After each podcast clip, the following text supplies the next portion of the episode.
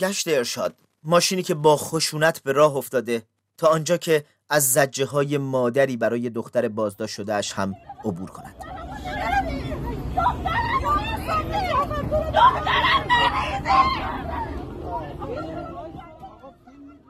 زجه هایی که طرحی می شود به قلم هادی هیدری برای روزنامه سازندگی تا نشان دهد آن فریادهای مادری که مانتوی بلند آبی بر تن دارد و دستهایی که برف پاک کنه خودروی بزرگ گشت ارشاد را چسبیده چگونه دیوار یک طرح با قدمت دو دهه را در هم پاشیده است؟ زجه های این زن هشتگ می شود و صدایش گوش ها را پر می کند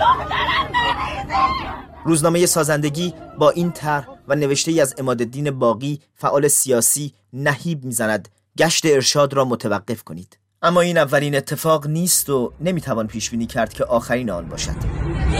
سرشو کوبیدن به ماشین.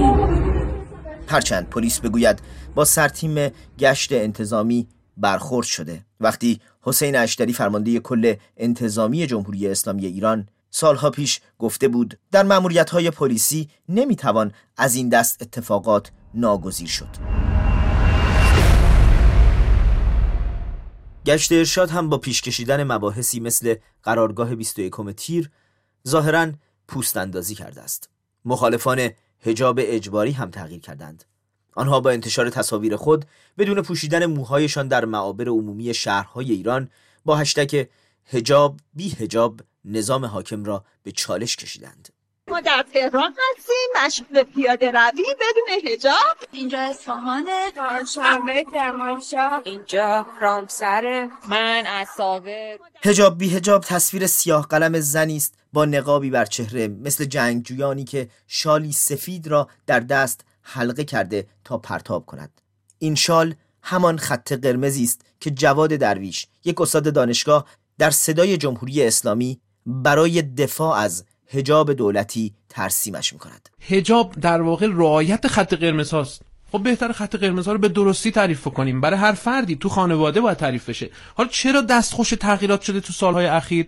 باز هجوم داده های ذهنی هستش. هجوم خورده فرهنگ هایی هستش که حمله کرده به سمت جامعه و به سمت فرهنگ ما. حالا این خط قرمز تبدیل به شکافی شده میان افرادی که به هجاب اسلامی معتقدند اما با اجبار آن مخالفند با کسانی که می‌گویند مخالفت با هجاب اجباری و گشت های ارشاد مخرج مشترکی با آنچه آنها دشمن مینامند دارد و یا مثل همین امام جمعه کرج محمد مهدی حسینی همدانی آن را با قرآن سر نیزه کردن مقایسه می کنند اونی که در مقابل چشم مردم است در محیط جامعه است حکومت اسلامی مثل حکومت امیرالمومنین مثل حکومت پیغمبر وظیفه داره در مقابل او بیسته. این منطقی که میگه آقا شما اجازه بدید مردم خودشون انتخاب بکنن. خب در مورد شراب فروشی هم هست. شراب هم آزاد کنیم توی هر کسی خودش دلش می‌خواد بخوره هر کسی نمی‌خواد نخوره. این حرف شد. آیت الله خامنه ای رهبر جمهوری اسلامی بود. امید قاسمی جامعه شناس برنامه‌ریزی شهری در آلمان و مسئله ای به نام مسئله حجاب. حکومت های توتالیتر و دیکتاتور چندین ابزار دارن برای حفظ و بقای خودشون. یکی از ابزارها ابزارهای ایدئولوژیک هست که میان از اون استفاده می‌کنن ارزش سازی می‌کنن در درون جامعه و یک ارزشی رو مدام تبلیغ می‌کنن و روی اون اصرار می‌کنن. بحث حجاب هم جز این مقوله هست. مسئله حجاب برای منصوره شجاعی فعال حقوق زنان در هلند موضوعی است که به مسئله زنان و جمهوری اسلامی می‌رسد.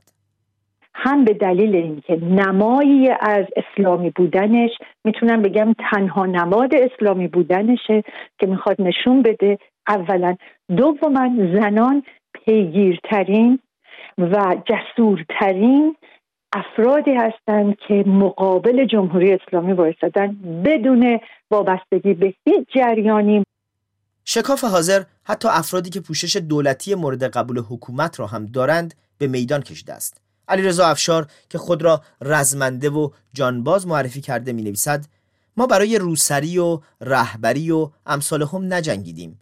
ما جنگیدیم تا ایران و ملتش در امنیت بمانند. اتفاقی که مقام های مسئول در ایران هم به آن آگاهند. به نام نظام اسلامی. چرا یه برخوردای یه حرفایی زده میشه؟ ما بله. ما گشت ارشاد خواهیم داشت برای مدیران. ابراهیم رئیسی بود وقتی می‌خواست رئیس جمهور شود. این شکاف را حرفهای فرهناز قندفروش مدیر جشنواره دولتی مد و لباس در برنامه رادیویی تورنج پررنگتر می کند. ما می‌بینیم متاسفانه در کنار یه مادری که هجابش پوشش اسلامیه دختر خانمش با یه پوشش ناجوری بعد صحبت که می‌کنیم که والا گیرمون نیومد رفتیم پیدا نشد حتی وقتی سیاوش پورعلی در روزنامه آرمان امروز عطوفت را در برابر خشونت قرار می‌دهد تا از قول امیر محمود حریرچی آسیب شناس اجتماعی بنویسد تجدید نظر کنید که چنین طرحهایی سالهاست که نتیجه ای نداشته است. الان میشه بدونیم دقیقا چی داریم ما می‌بریم با چی کش پیجا کردیم بیرونی خب شالمون یه لحظه افتاده متوجه نشد شما حق ندارین ما رو ببریم شما دو تای چی؟ شما حق ندارین ما رو ببریم حق ندارین این برخوردهای ادامه دار محصول چیست؟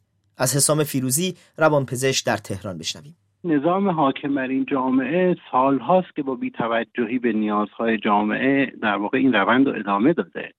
در نقش یه والد بیمسئولیت و خودخواه. بدون پذیرش هیچ تفاوتی. یعنی تنها به باورهای خودش پرداخته و اونهایی که خودی هستند و اونهایی که خودش اونها رو امن می‌دونه. یعنی کسانی که به ایدولوژی خودش فقط در واقع گرایش دارن. هیچ نگرش دیگه رو به رسمیت نشناخته و اصلا هیچ اهمیتی قائل نیست به غیر از اون ساختاری که خودش بهش اعتقاد داره. حسن خمینی نوه بنیانگذار جمهوری اسلامی که پدر بزرگش هجاب را به جبری قانونی تبدیل کرد هم امروز معتقد است این کار هرچه باشد نه ارشاد است نه اسلامی و نه عاقلانه. حتی اگر اصل 19 و 20 قانون اساسی در رعایت حقوق شهروندی و تصاوی و برابری شهروندان در مقابل قانون را نادیده بگیریم و از کنارش بگذریم.